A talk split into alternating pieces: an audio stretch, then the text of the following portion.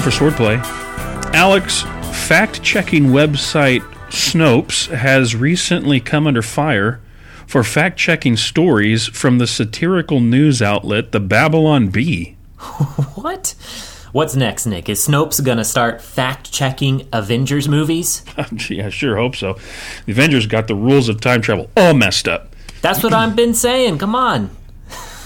This is Swordplay. We are your hosts. I am uh, Nick Perez, preaching minister for the Davis Park Church of Christ in Modesto, California. I'm Alex Flood. I'm an evangelist for the Lake Phalen Church of Christ in St. Paul, Minnesota. On this very special episode of Swordplay, the end of Joel chapter 2, verses 28 through 32.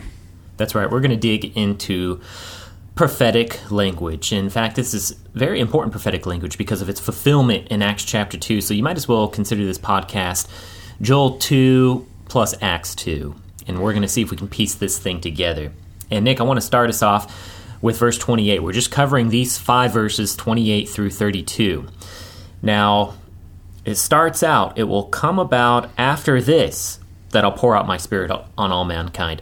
What does after this refer to? That is, you know, what precedes the promise of the Spirit. Um, so my English standard says it shall come to pass afterward. A little different, but kind of the same thing. Uh, it's a very general phrase as regards the time element of this prophecy. Uh, chronologically, it is somewhat nonspecific, and so it would be sometime after the nation had recovered from the national economic and military crisis which the Babylonians had brought with their exile of the people. Uh, that's that's what I see here. In, in as far as the after this, what say you? Okay, I think the time frame is actually pretty specific.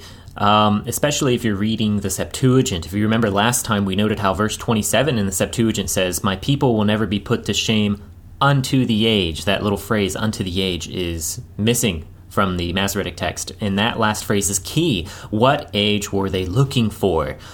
The Messianic age, of course, especially by the time Jesus shows up. You know, Messianic expectations were extremely high then. And it seems that people had many of these verses in mind already. They were looking for them to be fulfilled to the extent that Peter could quote Joel chapter 2 on the day of Pentecost and know that they understood his point. So, what does after this refer to? From my perspective, just to recap, it refers to a time after which they make their choice on whether to repent or not. From my perspective, again, this is different from Nick's, but chapter 2, verses 1 through 11 was the hand, um, was the at hand fate of demonic warfare destruction. And verses 12 through 27 was the relenting God would show uh, should they have. Uh, should they should they repent? And what would be the the purpose? Well, the audience, since I take a post exile or exile time period, uh, the author, the audience, they already know what actually happened. They chose not to repent, and so they can't blame God. They can't blame any kind of predestination or fatalistic reason either. It was their choice to repent or not. And so they could have prevented the destruction. So the after this then refers to after their choice was made. Whichever choice they would have made, God would either way bring in a time where he pours out his spirit. So after this refers to the previous age that makes way for the messianic age. The messianic age could have been met with a utopian like or dystopian like state of Israel, and history shows us the latter. Any thoughts there, Nick? Uh, no, I think we've uh, parsed that quite well. Just kind of like a review from last time. Oh, and by the way, uh, just to be crystal clear, I am not a dispensationalist. just to make that clear, well, I don't could have fooled me. I, come on, yeah. I do not hold that the promise of restoration scene in verses 12 through 27 is something still possible for Israel today. I do not hold that. I believe that that promise was a window available only to Israel before Babylonian destruction. And since Babylonian destruction came, they didn't repent. That promise uh, was contingent upon that repentance. And so that promise can never be fulfilled. It was contingent, it was a possibility. But there's a different promise after this where he's going to pour out the Spirit. That is going to come, and whether that's met by an Israel ready to receive it or not, it's coming. So let's keep unfolding this then, because Peter says in Acts two seventeen when he's quoting Joel two twenty eight, he says, "In the last days." These things will happen. So he doesn't actually say after this. He says he replaces it with the phrase in the last days. Now, Nick, why do you think Peter does that? Uh, I'm going to call Holy Spirit apostolic interpretive privilege on this one. oh, the HSAIP card, there, huh? There you go. The the HSAIP. Um, that's actually one of the few differences. There are a few differences in Peter's quotation of Joel 2 in Acts chapter 2. And this one is uh, a pretty substantial one. Right, right. Um, as it uh, falls from the original after this versus in the last days. Um, there is actually, I found, a single Sahidic manuscript in the Codex Ephraimi family which retains after this. It doesn't say in uh, the last days. It says it has Peter saying after this. Interesting. It's probably an overzealous scribe there trying to retain that Joel reading, but uh, at any rate, Peter uh, he not only uses the phrase in the last days in Acts two, he also uses that phrase in another one of his works, Second Peter three and verse Yes. three, Right. and and that phrase is used throughout the New Testament as a designation that a new age, the Messianic age, has arrived, and so it may at this point. Um, also point to the destruction of Jerusalem uh, when Right. Peter quotes it on the day of Pentecost. We're less than four decades out from that. And uh, there's also some connective tissue to some stuff Jesus says, which I think we'll talk about later. I'll talk about later um, in regards to the signs and all that. But Sure, sure. suffice it to say here, um, it's probably some, again, that apostolic interpretive privilege that we see sometimes happen under inspiration of the Holy Spirit. My take. You say? Wait, Nick, destruction of Jerusalem less than four decades out. You mean like within their generation or lifetime? Yep. Like some would still be alive when when they see it coming. Ah, Yeah. Interesting. Kind of like Mark 9 1. exactly. well, um, you might be right. Holy Spirit, apostolic, interpretive privilege, perhaps. Also, Peter could have been working off of another manuscript that we don't have anymore. You know, there were other manuscripts that existed that we have yet to recover, or maybe we'll never recover. And that's pretty obvious when you read things written in the Second Temple era, like Josephus, where he obviously knows about stuff that isn't in our Bible. He's got some other uh, manuscript tradition that he's has access to. But either way, it doesn't um, necessarily require the Holy Spirit interpretation, although Peter had that too, so it obviously could have been. Um, but you don't have to have that to know that after this is referring to the last days of the Mosaic covenant and the preparation of the new age, the Messianic age. Um, and the reason is that consider Peter's audience. You know, Peter's audience is is yet to have that Holy Spirit, and yet they they understood um, that Peter what he is saying. So Peter expects the audience on Pentecost to understand his connection. So when he says last days. He like, doesn't expect them to be like, "What? What are you talking about, Peter? What Right. last day?" Right. so they get it. They know the expectation is there, and so that's that's the subtext that we have to remember. Um, so after this, last days, yeah, I think they, they kind of knew that that was the same thing, especially if they're going off the Septuagint, which they likely were reading from. Because verse 27, you know, my people will not be put to shame unto the age. So there's this changing of ages coming along. Uh, verse 28 again, though, Nick, we got lots of questions here. It says the Spirit is poured out on all mankind.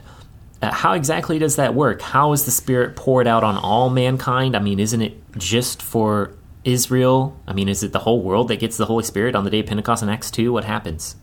Yeah, first blush seems to indicate. I mean, all flesh, right? That would seem to indicate the the universality of this. Um, but we, you could parse this down to where the text does specify that my spirit is poured out on my male and my female servants, slaves. Um, and so it could be understood this is upon all God's people, the your, your, your, your sons, your daughters, your old men, your young men. Uh, that likewise indicates that this could be focused on all Israel. Zion is the locus of the salvific focus, if you will, uh, when it wow. comes to that. You find that later on in verse 32 Zion and Jerusalem and all that. Nevertheless, the universality of salvation certainly is seen in the word everyone, uh, down in verse 32, everyone who calls the name of the Lord. Um, and uh, so that seems to indicate it would have, it, this would be uh, indeed upon all uh, people. It would just start with Israel. Sounds vaguely familiar to something I think I read about the Jew first and then the Greek. Anyway, um, yeah, so uh, a couple ways of, of looking at it, and you say? I'm especially impressed when you rhyme your answers together. the locus of salvific folk. I mean, come on. You can't yeah. make this stuff up. This is gold. Right. This is gold, Throwing people. Come school. on. So I think this uh, there's definitely a connection there between okay, yeah, this is Israel. You make really good points there, um, and yet he still says all humanity. And so, what would be the theological message there? I'm gonna throw you throw you a bone here. Here's what I think it means. I think this harkens back to the imagery we already saw in chapter one and earlier in chapter two. You know, Israel was supposed to be God's new garden. He it was supposed to be God's new humanity. But that garden was burned to the ground, just like the first garden eventually got washed away in the flood. But through the Messiah, Jesus Christ, all who are baptized in the Christ Jesus are now sons of God, a new humanity, whether Jew or Gentile, slave or free, male or female, and they're heirs of the promise of Abraham. They're a new creation. They are true Israelites. That's all in Galatians 3.26 um, and following in chapter 6, verse 16. The new humanity through Jesus is the true Israel of God. So, yes, God pours his Spirit out upon all mankind, which is the new mankind created through baptismal regeneration, activated by faith in the Messiah. And yes, God pours out his Spirit upon Israel because the true Israel is the new humanity. They are one and the same. Does that make sense? Yeah, I track. All right. any any thoughts there, Nick? No, I think that's uh, that's a good connection. Well, when has next question? When has the Spirit ever given? No, was the Spirit ever given to mankind to any extent before this promise? Right, you got the promise going to be poured out, but what about before this? What's the activity of the Spirit? Uh, so the Old Testament is rife with examples of the Holy Spirit of God coming upon an individual, usually with ecstatic and sometimes unusual results. Uh, the the prime case for me is King Saul in 1 Samuel 10 and verse 6. He is told that the Spirit would come upon him, he would prophesy, and I love this last part, and he would be changed into another man. Wow. so the, the transformative effect of the Holy Spirit of God, even seen in the Old Testament, right? And yeah. I know we typically don't think that way as New Testament Christians. All new, the Holy Spirit and the transformative effects of the Spirit. That's only for New Testament stuff. Well, not so fast. Yeah. uh, so, so that's one example. There are several more. Um, and uh, are you? I think you're going to give us at least uh, one, right? Yeah, I'll give you at least one. And I, I like your example. Um, many have seen the Holy Spirit as what was breathed into Adam in Genesis 2 7 when mm. God made Adam. And that breath of life is what was lost when he sinned. But it is restored completely through Jesus Christ. Um, and it would make sense that you would see some measure of that restoration given to certain people in Israel since they were supposed to be the new humanity. You can see this motif of the breath of the Holy Spirit and uh, that being what makes you the true man that God created in his image, that motif is all through John's gospel, actually, which starts out like a new Genesis in the beginning. Jesus' miracles in John are always brought about through faith in his word and words of life are breathed by the life giving Logos in human flesh. And this goes into what's happening in John chapter 20, verse 22, when Jesus breathed on the apostles and said, Receive the Holy Spirit. Again, it's communicating all through John that Jesus is creating this new humanity. So after Adam and Eve, you do see the Spirit, but you see the Spirit given in some lesser measure. It's not actually breathed into them. Uh, the Spirit um, is is given to the prophets, but prophesying is not widespread. You know, the Spirit doesn't dwell uh, permanently in anyone. I think Saul loses the spirit later on, gets replaced with a demon. um, right. But the spirit does dwell with them, but not in them. Um, at least not permanently. The, he dwells in the tabernacle. He dwells in the temple. But the pouring out of the spirit on all of the new humanity, that would signal something to the Israelites. It would signal the globalization of God's kingdom, the globalization of his presence, and the globalization and restoration of Eden, which, by the way, is what we're still working on. It's not Eden yet, and I'm not a postmillennialist, but I'm just saying the Great Commission is part of the process of the globalization of God's kingdom and His presence. Because if we're the temple and the Spirit dwells in us, then how is God's presence going to be made dwelt upon the entire earth? It's through the Great Commission, it's through the making of disciples of all nations. And so, just some themes there that you kind of tie Acts and John and Genesis back into Joel and the soup of their worldview that we're sort of uh, floating through. Any thoughts there? Any questions there, Nick? No, good connections. All right. So, what connections do you see, Nick, between the pouring out of the Spirit and what was mentioned just earlier in chapter 2 about the pouring out of the rains? Yeah, so the, the Spirit is often described metaphorically as water. Uh, in fact, uh, this is uh, seen, and the, and the connection between rain and the Spirit is seen pretty clearly in Isaiah 44 and verse 4. I will. For I will pour water on the thirsty land and streams on the dry ground. I will pour my spirit upon your offspring and my blessing on your descendants. And so um, that connection is is there. It's uh, in the in the Old Testament, and so this poured out language, I think, is appropriate for the Spirit. Um, being, I mean, I think he, of of Jesus talking about the, the rivers of living water. That's he's talking about the Spirit in John seven, as well. So uh, that that for me is the connection. What say you? Yeah, I think one could even see the shadow of uh, type that is created by the promise of the rains. So, had the Israelites repented before Babylon shows up, we see that God would have poured out the waters of the sky. By the way, the word for sky is the same word for heaven, by the way. So, you could say waters from heaven or waters from the sky. Uh, he would have poured that out upon the land, and they would have reaped an abundant harvest that was so great, it would have made up for all the years lost to the locust plague. Well, that didn't happen because they didn't repent in time. However, the reality of that shadow promise, the antitype, it did happen, but with one catch. It happened for all those who repented. Acts 2, Peter says, Repent and be baptized, every one of you, in the name of Jesus Christ, for the forgiveness of your sins. You know, it was upon repentance that God pours out his Holy Spirit on the day of Pentecost, through water, no less, in baptism. And as a result, reaps a spiritual harvest which begins the world's longest and greatest war campaign, the conquest of the kingdom of heaven. Mm. And it's no wonder Jesus says, Look, the fields are white for harvest.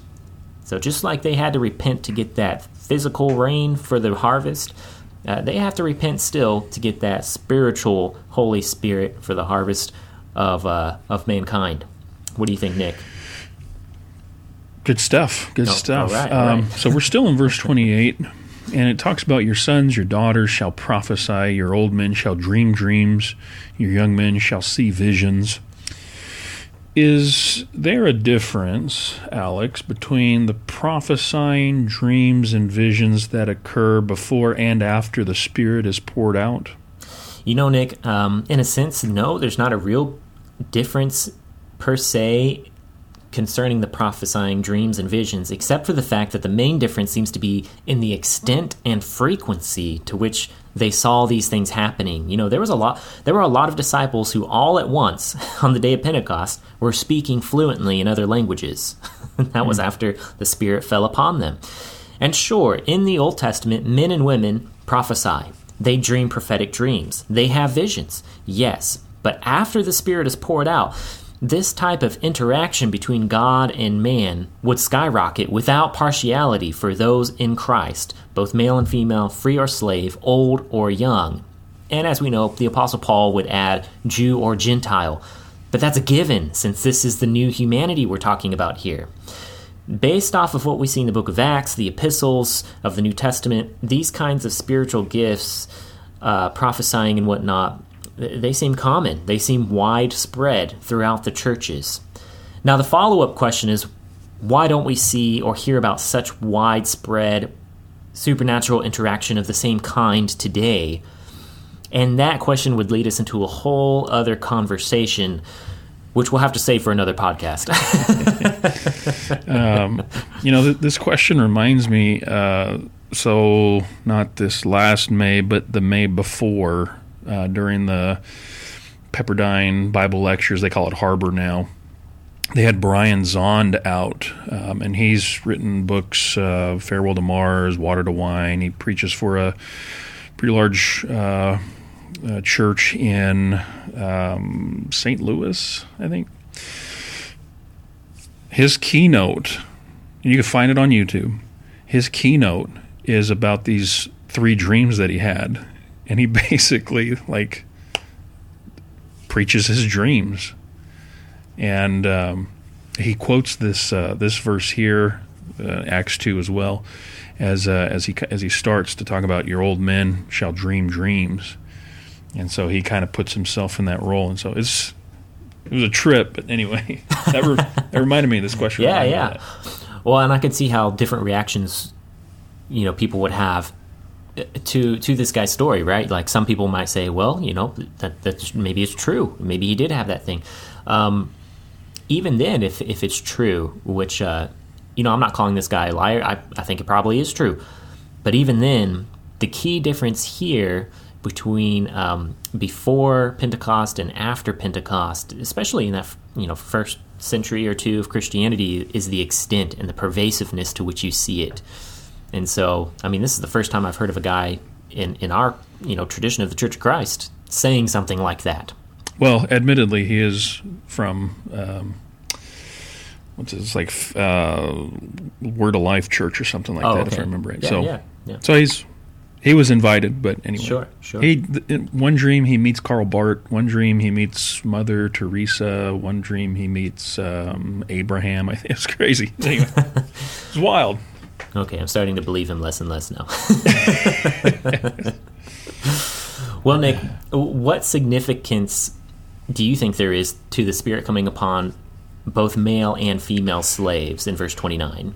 So we got to remember that in their day, old, wealthy men ran the show. Hmm. Um, anyway, um, but now, but now, by the Spirit, those social distinctions they don't matter when it comes to the reception of the Holy Spirit. Uh, the, everyone has access, regardless of uh, their gender, regardless of their socioeconomic status. Um, pictured here is that new age with a new social structure wrought by the Spirit of God. Uh, so I think that's a significance. What do you think? I think that's right. You know, it's this new social structure in the spiritual realm that has its effect on the earthly realm. I believe you noted in our podcast on Philemon that it was the principles of the New Testament and New Testament Christianity built upon first the Old Testament that laid the way for what would eventually abolish slavery. Obviously, right. not overnight. God gives us time to change. But even today, where evil and sin abound, you will still find slavery, even today, even in modern America, both spiritually and physically. You know, I'm talking about the uh, human trafficking problem that's a global, worldwide, here and in mm. other nations. Right. But we see that the Spirit, like you said, it is given without partiality to those in Christ Jesus. Refer back again to Galatians 3 26 through 29. And naturally, I think, with the spreading of the kingdom of God and the making of disciples, what should follow is true freedom. And um, that is that is the heart of the answer to the problem of evil in the world. We have to keep spreading the gospel. We have to keep making disciples. Any thoughts, Nick? No, I think good good update too uh, for our day and age. Um, so that brings us to verse twenty nine. All right, made out of verse twenty eight. verse twenty nine. Even on the male servants and female servants in those days, I will pour out my spirit. In those days, Alex, does in those days imply a singular event, an ongoing event, or does it imply both? You know, Nick, I would say both. There were big events, as it were, first for the Jew on Pentecost in Acts chapter 2, and then for the Gentiles, starting with Cornelius' household in Acts chapter 10, where we see a large outpouring of the Spirit that is attributed to be the fulfillment of the prophecy, going back here to Joel, going back to John the Baptist, and to Jesus. These big events, I think, inaugurated what would be the normal ongoing event of people receiving the Holy Spirit. Now, the inauguration was big, it was flashy. Tongues of fire are coming down. People could see it.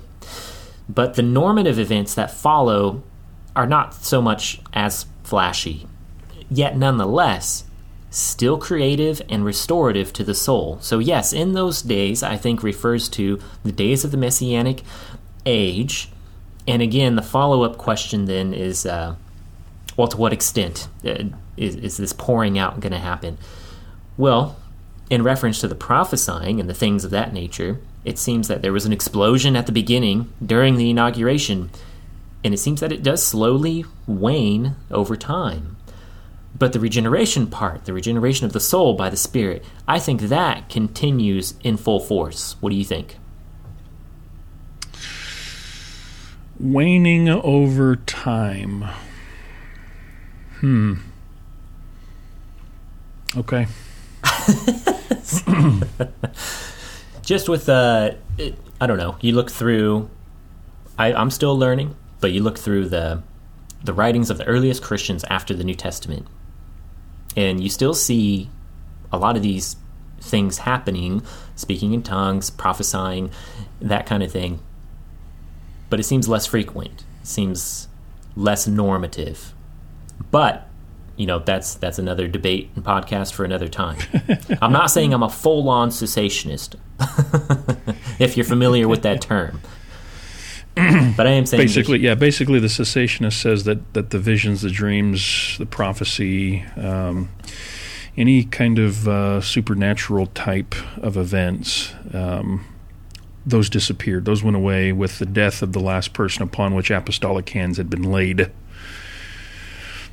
re um, 1 Corinthians 13, right there in the heart of that chapter. What I'm not slowly over time, hmm. and I'm not, I'm not saying that I'm full on cessationist because I, I right. think I think demonic exorcism, I think that continued on. What? But, but, um, I think there also were less and less demons as time continued on. I mean, demons are not infinite in number, and, and I think as Christians abound, demons uh, go away.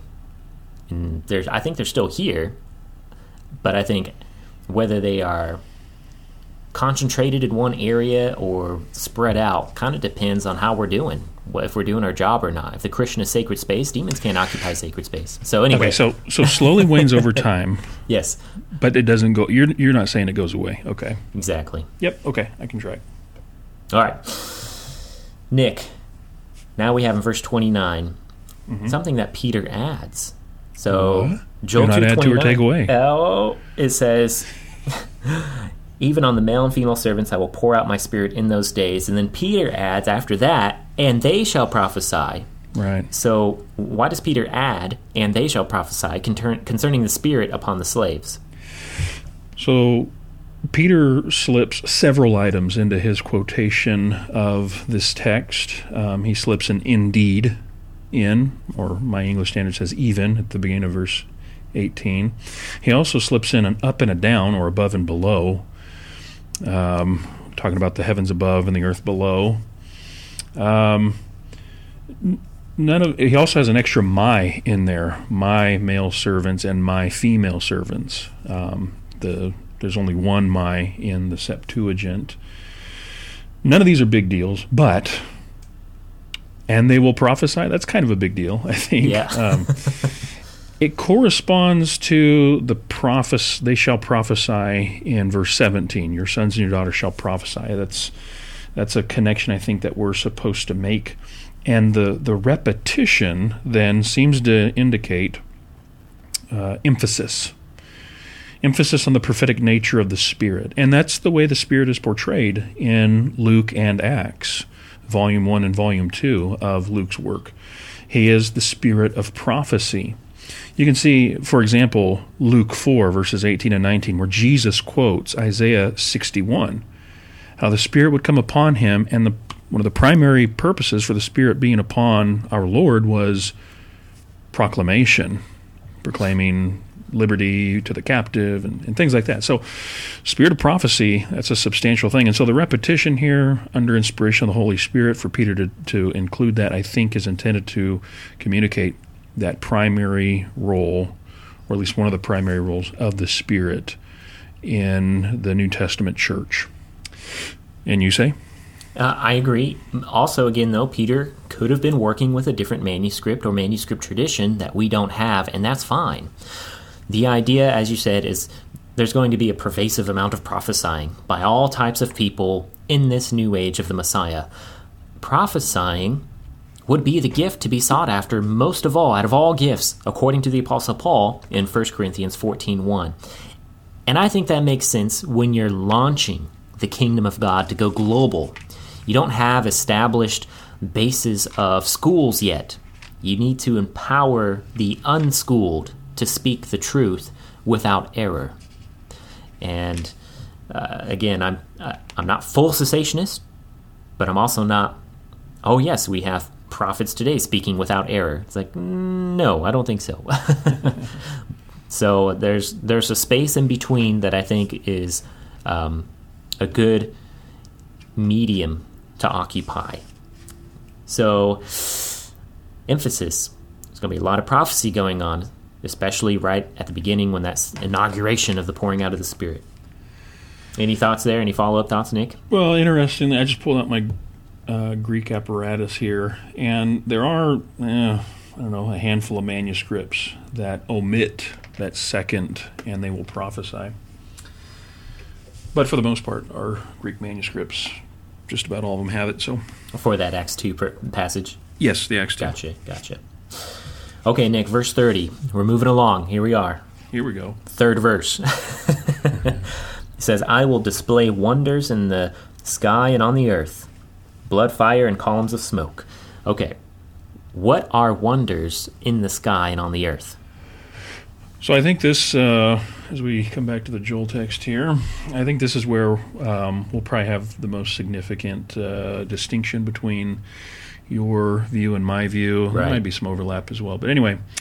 Um, so here's here's my take, and I said this in the previous episode. Um, uh, my I, I don't think we should be looking for a literal word for word fulfillment of these phrases. I I take this as highly figurative prophetic language which is intended to communicate that the world as they knew it was coming undone.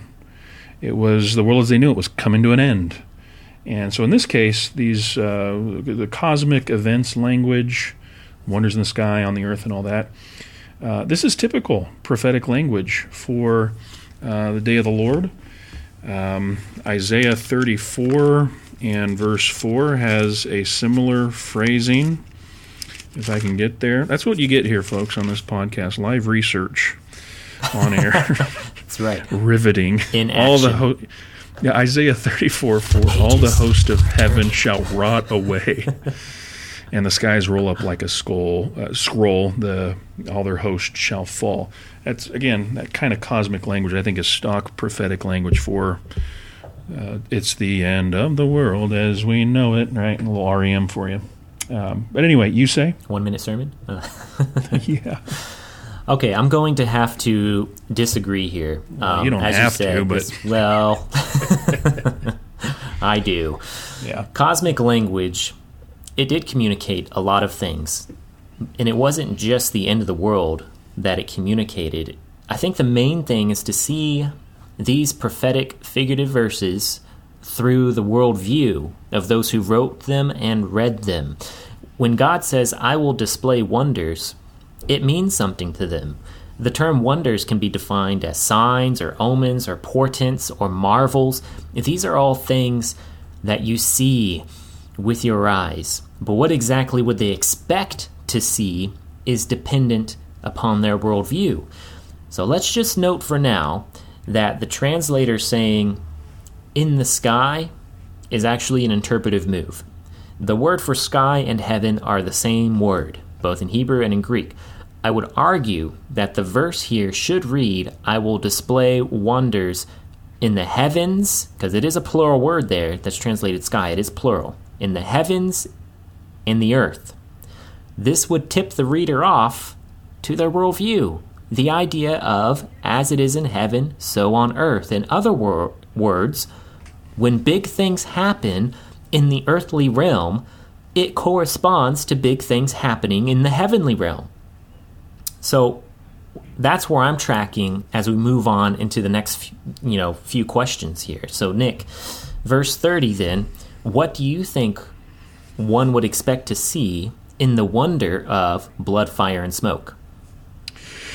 Again, uh, through the interpretive framework of a highly figurative prophetic text, the language here is intended to signal God coming near um, and and issue. And this is judgment language, I think, as well. Uh, but the fire and the smoke, I think, probably recall the pillars for day and night, respectively. night and day, I guess. Fire at night, smoke by day. Uh, blood, a little tricky, um, but again, sticking with the kind of Exodus theme there.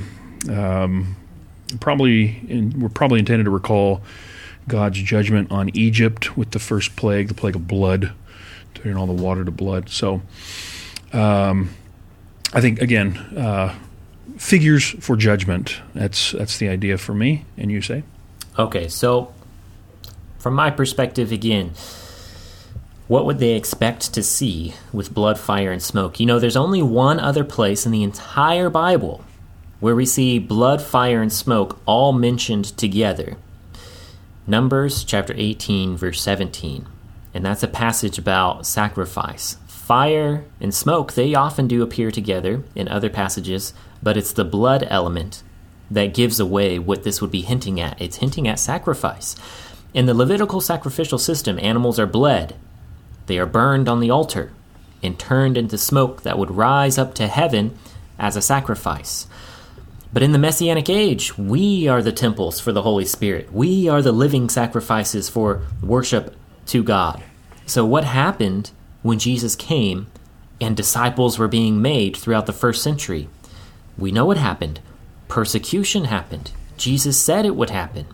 In fact, Revelation chapter 6 has the Christian martyrs under the altar of heaven, asking for God to avenge them, and asking how much longer until the blood which they have shed on earth will be avenged. And the answer until the number of their fellow servants and brethren to be killed were complete.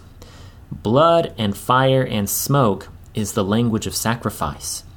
Sacrifices of God's people dying for God's kingdom in the first century. And I believe this is the wonder or the marvel that would be seen on Earth. Nick? Still here. All right. well, what do you think in the next part then? What would one expect to see in the wonder of the sun turned to darkness and the moon to blood?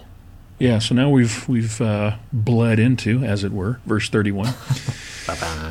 and uh, again, as before, still still gonna stick with that uh, highly figurative prophetic language interpretive uh, move here, which I think we're intended to, to see here that uh, in this language, the great luminary bodies of the sky, the sun and the moon, they refuse to shine.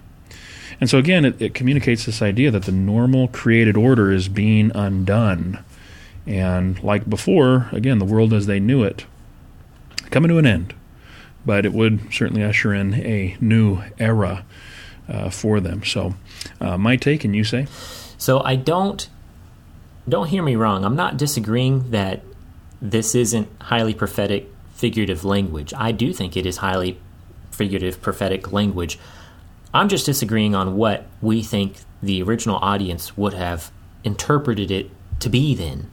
Because whether it's prophetic, figurative language, or literal language, it doesn't matter. It still would have resulted in something that they would have expected. And so, what I'm disagreeing with is what they would have expected from your view to my view. Now, the sun turned to darkness and the moon to blood. First of all, there are no other verses that speak of the moon turning to blood anywhere in the entire Bible, other than this verse here in Joel and when Peter quotes it in Acts 2. The only other place you get the moon turning to blood is in one of the uh, Old Testament pseudepigrapha books called the Testament of Moses, chapter 10, verse 5, if you have your uh, Old Testament pseudepigrapha. And that's where Moses speaks about the end of the world. Now remember, as in heaven, so on earth. What would accompany the sacrifice of Christians on earth? What would be the mirror to the earthly reality? Battle in the heavenly realms. I think that's the mirror. Remember, the sun and the moon and the stars, those are stock words, that's stock language for spiritual beings which ruled over the nations ever since the Tower of Babel. Go back to Deuteronomy 4, 19 through 21, Deuteronomy 32, 7 through 9. The moon turning to blood, that isn't just judgment language against these other gods, it's the language of their death. Now remember, God decided that he was going to judge and kill the gods who ruled over the other nations. In Psalm 82, he says, Even though you are gods, sons of God, all of you, yet you will die like men, like any prince you will fall. So, first, here's how I see this unfolding. You know, Jesus' death on the cross, it strips those rulers and authorities in the heavenly realms of their right to rule the nations. get that from Colossians chapter 2, verse 14 and 15. And then his disciples make more disciples of all those nations. And that's spiritual warfare. That's the battling that is mirrored on heaven and earth. And then, when the end comes, at the resurrection, the other gods will die, like prophesied in Psalm 82 and in 2 Peter chapter 3 verse 10 where he says the elements will be destroyed with fire. That word for elements we talked in our podcast on 2 Peter 3, it's stoicheion and that is a word for elemental spirits. The battle for God's kingdom on earth was begun by the blood of martyrs on earth. That's the marvel of fire, of blood, fire, and smoke on earth. And it was mirrored by the dethroning of the gods in heaven, this spiritual battle and warfare. This continues today, I believe, and will continue until the resurrection. That was a long diatribe. I don't. Right, any, so- any chance for any thoughts there, Nick? So, end of the world, like Moses says in Testament of Moses. Got it.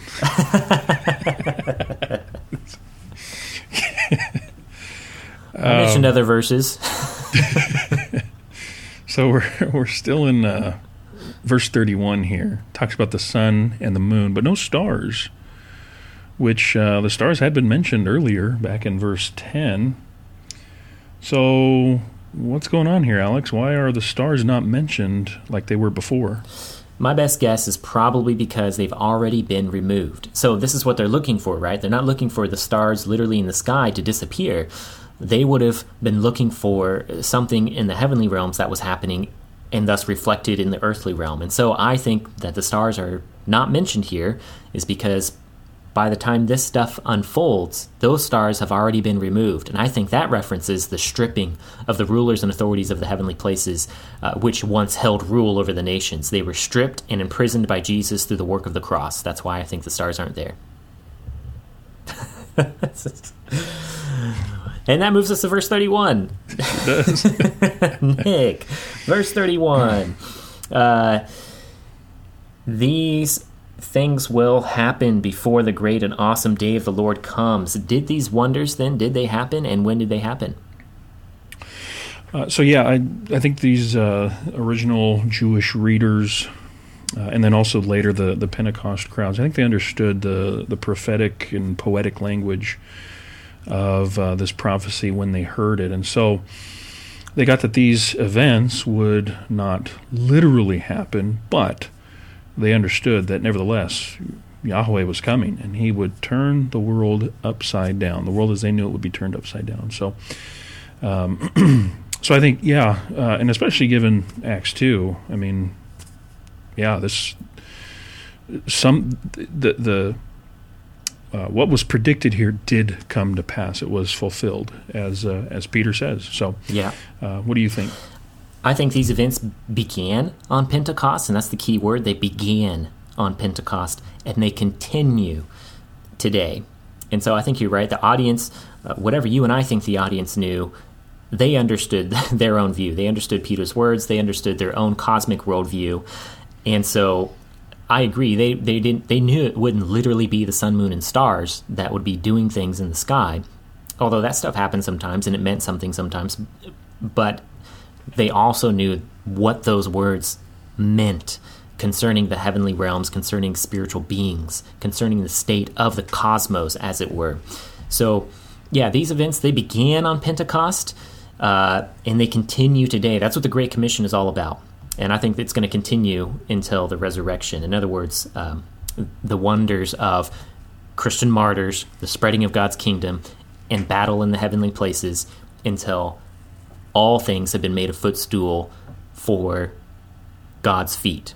And that's uh, we see that in Corinthians and in Hebrews that we do not yet see all things having been made a footstool for God's feet, but they are being made a footstool. That's what the battle language is.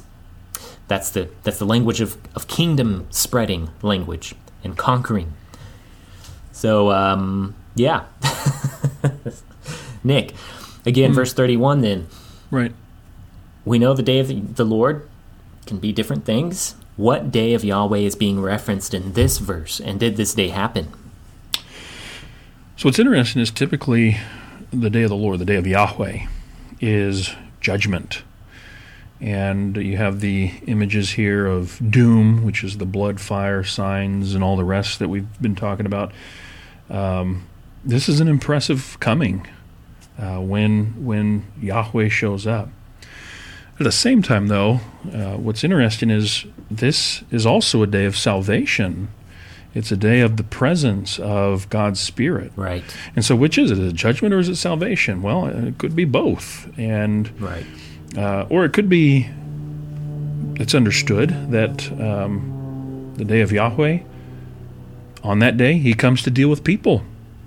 And it's as simple as that. Both his people and those who are not his people. For some, this is going to be a good thing deliverance, right? And uh, escape, salvation, all that. For others, though, it's not so good. It'll be a day of disaster. It'll be a, a day of calamity for them. So, um, and uh, did this happen? Well, I mean, you think about uh, Pentecost, and Peter says, hey, this is fulfilled. This is that. And so, yeah, it was. For some, it was at least 3,000. It was a day of salvation and deliverance from their sins. For others, and those who continue to reject uh, the gospel message, it's, it's a day of disaster. It's calamity. It's terrible uh, because they have rejected and spurned the offer of God. So, uh, that's what I think. And you say? Well, I think that since these things happened before the day of Yahweh, I would say the great and awesome day of Yahweh being referenced here is the end of the world, and it is the resurrection. Um, this day has not yet happened, although lesser days have happened. Whenever God visits judgment upon a nation, it is the day of Yahweh. Um, but the great and awesome day of Yahweh here, uh, I think this happens after the blood uh, the moon gets turned to blood and, and the sun gets darkened, which, i.e., all the spiritual rebels have been taken care of. Uh, the kingdom of, of God has been spread, the gospel has been disseminated, there are disciples of all nations, and God's going to pull the trigger on that. He's going to decide when that is enough. Because uh, 2 Peter 3 again, he's being patient, waiting because he wants all to come to repentance. Not that all will, but he wants more people to call on his name.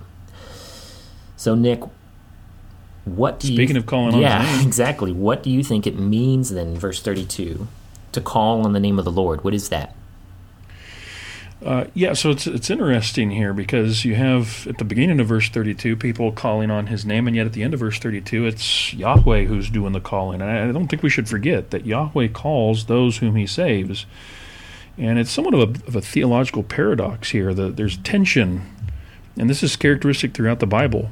the tension between um, human moral responsibility, calling our responsibility to call in the name of the Lord, and divine sovereignty. Uh, he's the one who calls. He calls, we call, we call, he calls. So um, I think for them, it, uh, especially in terms of um, uh, exile and all that, I think it looks different uh, than what Peter calls his audience to. Um, but um, uh, for those in exile, it would have been a call of repentance. Um, in terms of uh, prayer, calling on the name of the Lord, I think is is that's typical language for that elsewhere. But then in and we'll we'll talk about this in uh, the next question. But what did it look like for those in Peter's day? Well, we'll talk about that then. But anyway, right, right. Uh, that's uh, original audience. I think it had to do with repentance. And you say? I think you're right. This phrase is full of Old Testament theology, which we have hinted at before in other podcasts. But essentially, calling on the name of the Lord is actually a state of fidelity that you enter into. When one's allegiance belongs to Yahweh, then you are calling upon Him. And so I don't think that's even a singular act. It may have a beginning, but it's even a continual state of faithfulness. And I think that what that looks like, as you said, is different depending upon uh, what age we're looking at, what covenant we're looking at, and either either way, whatever time or people we're looking at, this allegiance it is always uh, stated and acted upon. And so Acts 2:37 then Peter he does quote this. He says to call on the name of the Lord, but how did P- Peter tell the people in front of him to call on the name of the Lord? Yeah, so verse 21, he quotes that part of verse 31, uh, verse 32, I should say, everyone who calls on the name of the Lord shall be saved. Then he preaches a sermon, goes for several verses. I don't think we have the full text of it, but we have a good summation brought to us by Dr. Luke. The people hearing it, respond. They're cut to the heart. Brothers, what shall we do? And Peter is very specific. Um, what does it mean to call on the Lord? Well, you, there needs to be faith and repentance and baptism. Right. Repent, be baptized, every one of you, in the name of Jesus Christ for the forgiveness of your sins. You will receive the gift of the Holy Spirit. So there's the connection between the name of the Lord and the name of Jesus Christ. Immediately, we see that from 21 to 38. And the connection to baptism is further strengthened when we consider that Ananias, in Acts 22 and verse 16, we are told that he told Saul of Tarsus, who would go on to become Paul, the apostle, Ananias told Saul of Tarsus to rise, be baptized, and wash your sins away, calling on his name. And so, under the New Testament, the new covenant, under the, the, the new era of Messiah, that's what it looks like to pledge our allegiance uh, to King Jesus is faith, repentance, and baptism. Uh, what do you say, Alex? I think that's simple. I think it's easy, and I think it's truthful. I think maybe where people get hung up today is uh, seeing baptism as a work, a work of the flesh, and no one's saved by works. And that's true, but baptism is not a work. It is the work of God in which He cuts away your sin, in which He recreates you, regenerates you, and you are raised up as a new creation. It's His work. And so, again, it's the waters of baptism activated through faith, which regenerates you through the Holy Spirit, and you are raised up to walk in newness of life. It's easy, it's simple, it is truthful. So the rest are uh, still spinning out on this phrase here. Everyone who calls on the name of the Lord shall be saved. Alex, what were they being saved from? That's a good question. You know, first, if we're going to stick with the context of Acts chapter 2, uh, Peter does say very clearly in verse 40 that they were being saved from a crooked and perverse generation. And that was the characterization of all the Jews who rejected Jesus as the Messiah. And it was quite a few. That judgment it came in 70 AD when the Romans burned Jerusalem and the temple to the ground. By the way, history tells us that there were no Christians in Jerusalem when the temple was burned down to the ground. When that mm-hmm. happened, they had already listened to Jesus' words about getting out of town as soon as they see the desolation of armies. They saw it, they got out, and there were no Christians killed in the destruction of Jerusalem. So that's the first thing. They were being saved from a crooked and perverse generation. Second, they were being saved from the second death, otherwise uh, known as the judgment of God that would remain upon them. That would be their state of um, of being in the resurrection. Are you going to be raised to life to be judged because the judgment of God remains upon you, or will you have passed out of judgment into life? That's what they were being saved from. Any thoughts, Nick? Uh, no. Well, we're going to get to this last verse here, um, the last part of the last verse, second half. And this is a big one. This is a big one, so strap in. So, the second half of verse 32, Joel 32b, we'll call it. It is different in the Septuagint from the Masoretic text. It's significantly different. So, Nick, how does it differ and does it change the interpretation? Yeah, so it might be beneficial. Let's put this in front of the audience here. Um, I'll read the typical English translation. The, my English Standard Version is going to stand in for that of what it sounds like from translated from the Masoretic text, the Hebrew, and then how about you read um, from the Septuagint what that sounds like from the Greek? Okay. Sure. So uh, the end of verse thirty-two, again, typical English translation says, "For in Mount Zion and in Jerusalem there shall be those who escape, as the Lord has said." and among the survivors shall be those whom the Lord calls. Okay. In the Septuagint, it says, Because in the mountain of Zion and in Jerusalem there will be one who is being rescued, as the Lord has said, and those proclaiming good news whom the Lord has summoned. So, you can no doubt hear the difference here the difference between a group, those who escape, versus one who is rescued, and then survivors that the Lord calls versus those proclaiming good news. Um, very substantial differences. So, if we're working from the Hebrew, what I see here is we have a remnant which is being delivered, being saved they're the ones, those who are escaping, right? Um, now, what tends to happen here is our premillennial dispensational friends they get a hold of this text and they explain that Joel's prophecy has been suspended. Uh, Chisholm uh, has written his handbook on the prophets, and that's his take on it.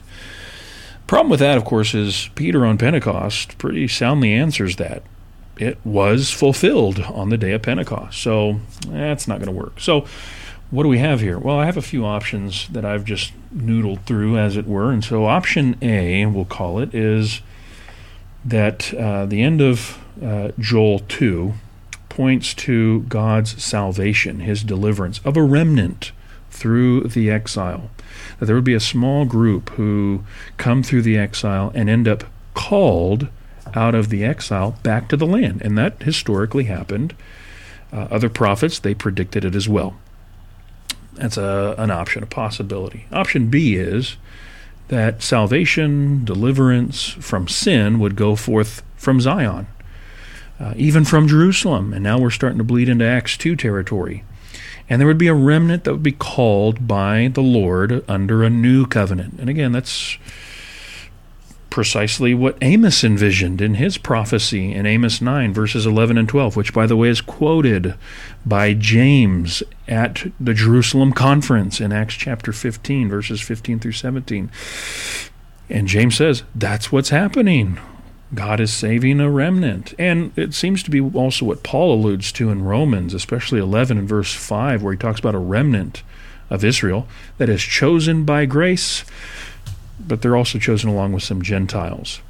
So that's option B, another option. Option C is the Hebrew text has been compromised, the Septuagint is better. And so we'll actually talk about this more in the next question, but uh, for what it sounds like, what it looks like for a possible explanation. But that's another option, option C. Um, the Hebrew text isn't to be followed. Instead, we should rely more on the Septuagint. so, Those are a few options. Alex, what say you? I give 10,000 votes to option C. yeah, that's right. It's just going to make so much more sense, and it's going to make what Peter says uh, for the rest of his speech on Pentecost a thousand times more powerful. It, I just we got to we got to go. We got to see what it says next. Yeah, All right. So the question then is whether you're going off of the Masoretic text or the Septuagint. Peter doesn't finish quoting Joel 32. No. Did he know Joel 32? Yes. Did his audience know Joel 32? Yes. But he doesn't finish it. So why? Why does Peter not finish quoting Joel 232 when we get to Acts 221? So I'm going to make the case that th- he probably did. Um, in one instance, uh, assuming Luke kind of uh, records the highlights of the sermon, as it were, gives us a summation, doesn't quote the whole sermon, doesn't record the whole sermon. Uh, he probably did. It's just not recorded for us. Uh, they are. Here's what's interesting, though. All right, and, and here's so here's the fulfillment even if he doesn't, let's say he just stops his quotation short there, everyone who calls upon the name of the Lord shall be saved, and then launches into a sermon. First, they are on Mount Zion. Uh, they are in Jerusalem. There has been one who has been rescued. That's Jesus. He was not abandoned to Hades. That's part of the sermon, verse 31. You have those proclaiming good news, the gospel. And then you have a re emphasis on the initial audience, the Jews, you and your children. But also, you have the universal aspect as we come to verse 39 promises for you and your children, for all who are far off, everyone. And get this everyone whom the Lord our God will call. And what may not stand out to us uh, with our English translations is that the word here for call or calls in Acts 2:39 comes from the same root for calls in Joel 3:32. 232. Excuse me, Joel th- uh, 2:32. That's right. So it may be that Peter does reference the rest of Joel 2:32 when he makes this appeal to his audience to obey the gospel. Uh, you say? Yes! exactly! if we go with the Septuagint, then Joel 232b isn't quoted by Peter on purpose because it's preached, it's exposited instead. The audience knows the rest of the verse. Peter knows the rest of the verse, but he preaches on that one who is saved as he and the others, the apostles who have just been given the Holy Spirit, when tongues of fire landed on them, as they preach, proclaiming good news, just as the Lord has summoned them to do. it's a brilliant move. It really is. I mean, no wonder the people were so struck to the heart. That is a top notch inductive sermon. Listen, everyone listening to this podcast right now, my whole neighborhood listening as I scream, everyone should be reading the Septuagint. I'm serious about that. This is a big deal. This makes a big difference. And though there's no salvation differences, right, whether you're going off of the Masoretic text or Septuagint, it is a big deal when these Septuagint verses unleash all this power now into what was really being said when the New Testament writers quote the Old Testament. This this is a big deal. And and one thing that occurs to me is it really does undo the dispensationalist case for the oh, end oh, of completely. Joel 2. Absolutely. I mean- yep. It com- Boom. Roasted. Boom! so, uh, you know what I think this means, Nick? I think that, okay, you know, next we got to finish chapter 3. So, next week we'll finish chapter 3. Uh, that'll be episode 50, by the way. So, that's Wow. exciting. 50 episodes. And I think what we should do after that, whenever we record episode 51, I think we should do an episode about Bible study tools. Let's talk to the audience about what are the tools, what are the resources that we are using when we do our Bible study. You know, not just are we using paper or are we using uh, Bible software, but but beyond that, what are the actual resources we're using? And so, because we reference a lot of things in here, we reference the pseudepigrapha, the apocrypha, the writings of Josephus and Philo, uh, the Septuagint. Um, we we reference things like manuscripts and um, and original language and that kind of thing. I think we should take a moment to just talk to our audience about things that they could also implement into their Bible study that would uh, help them to, to, to see the same things that, that we're seeing and, and how we're getting what we're getting when we come to the podcast each week. What do you think? That's a, that's a I think it's a good idea. And uh, you know what's what's phenomenal to me, and we'll, we can talk about it more when we get to that episode. Is the you don't have to spend a lot of money to get this stuff. Um, I'm always impressed by what I find at the Salvation Army, the Goodwill, thrift stores, right? Your local and your local used bookstores. It's phenomenal the stuff that's just sitting on the shelves that's not going to use that you can purchase for pennies on the dollar for what you'd pay for it brand new. So Absolutely. We'll talk about it more in a couple episodes. I think that brings us to our 1-minute sermon. Yeah, it sure does. and so you go first, right? Right, right. This is, of course, the segment. Alex and I were both preachers. We have a heart for preachers. We want to give you a good start, a good head start on your sermon for Sunday. So, what we do is we uh, have each selected a song title, any genre of music, a song title. Uh, Alex doesn't know what I've selected for him. He hasn't told me what he has for me. And so, we're just going to make up right on the spot a one minute sermon um, off of this song title uh, text and again the good a good start for a sermon. One minute on the clock, Alex. All right, here we go. the song I have selected for you it comes from 1981 off of one of Van Halen's albums. the title is Unchained. Unchained. Okay. Change, nothing stays the same. Unchained, and I hit the ground running. Change, right? So unchained, as in like a chained link, like unchained. Yeah, yeah you're okay. you're unchained. Okay. All right. One minute on the clock. You have your song title, and go.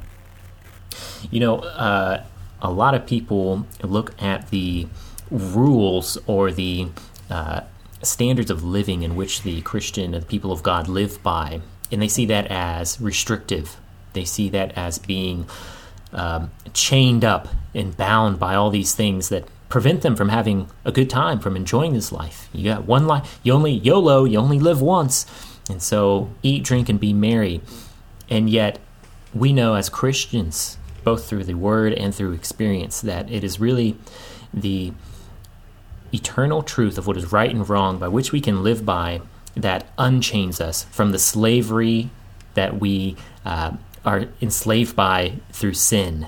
And so it is knowing when to act and when not to act, knowing what is the good, pleasing, and perfect will of God through the transformation of our mind. Romans chapter 12, verses 1 and 2. That transformation that lets us live in true freedom, freed for freedom's sake.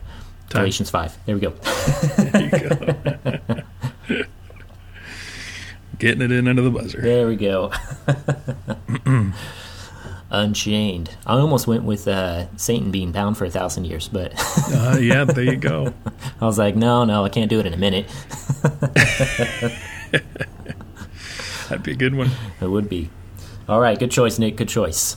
Mm-hmm. Did my best. Nick, it's time for you to do your best. One right. minute sermon on a song that um, you know who who wrote it, who sang it, and you know the name of the song. All I have to do is say, Annie, are you okay? Are you okay? Are you okay, Annie? Said, Annie, are you okay? Are you okay? Are you okay, Annie? You've been hit by, you've been struck by a smooth criminal.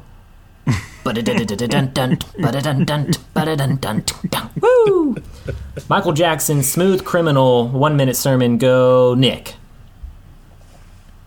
You know, there was a uh, there was a time when Jesus he was hanging on the cross.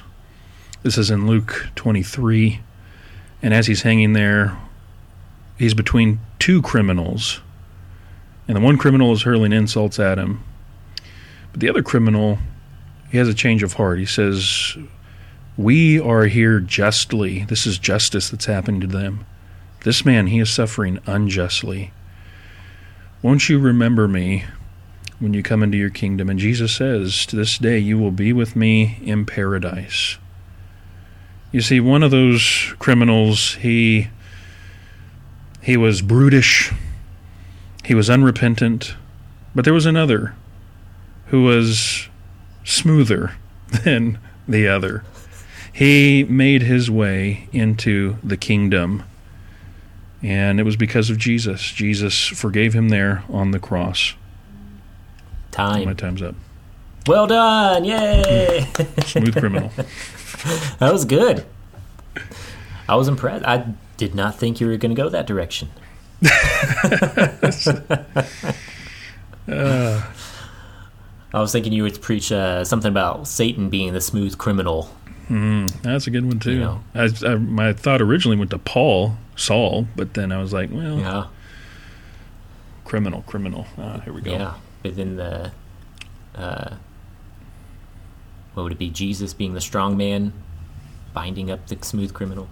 There you go. We're both thinking about Satan today. There you go. um, hey, one minute sermon, a fun party game. Get you and your Christian friends together. now that that's some cheese whiz right there. Hey, you know what isn't cheese whiz is our archives. You can find them on the internet. You can find them in the Google Play Music Store. You can find them in the iTunes Store. Go into your respective uh, online digital music store and search Swordplay and you'll find all the archives there. You can download them to your device, take them with you wherever you go.